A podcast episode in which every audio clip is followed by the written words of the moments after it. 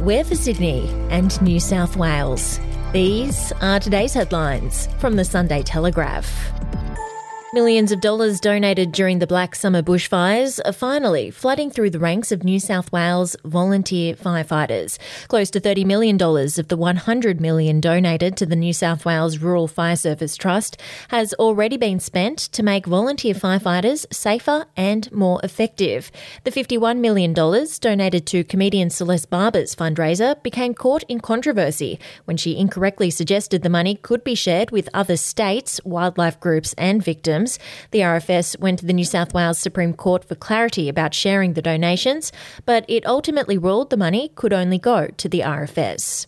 And if you want to read more on that story today, you can take out a subscription at dailytelegraph.com.au or download the app at your app store.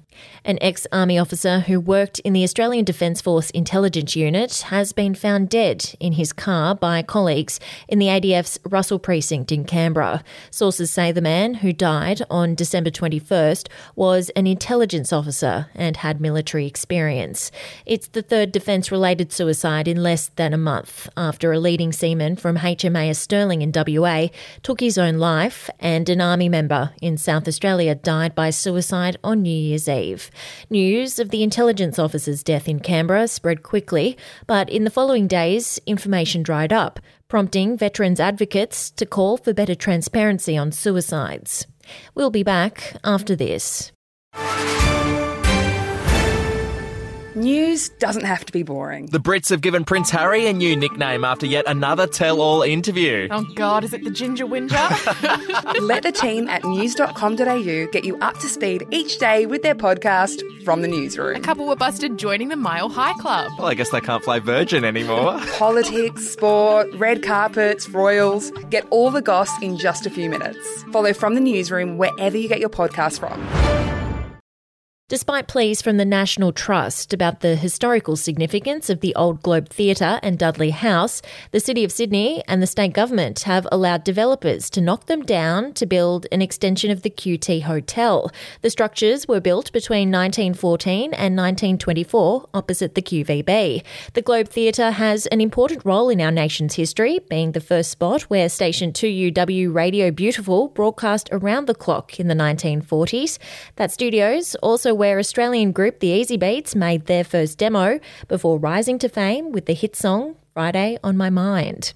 And to sport, Matt Rose, one of NRL's most powerful managers, has handed in his official NRL accreditation.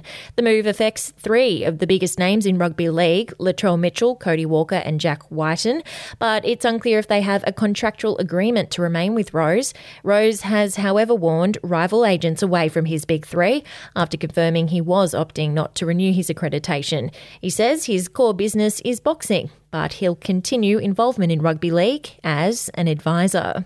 And that's your headlines from the Sunday Telegraph.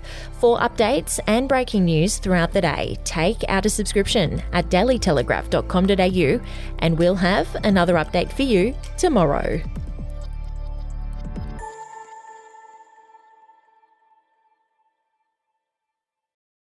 Australian history is full of colourful but forgotten characters, from alleyway gangsters to Cold War spies and eccentric entrepreneurs. There are hundreds of incredible stories of adventurous Aussies that never make it into our history books. Each week, I talk to some of the country's greatest history authors, sleuths, and yarn spinners to uncover the untold stories of some of our most interesting and offbeat ancestors. The show in black and white can be found wherever you get your podcasts.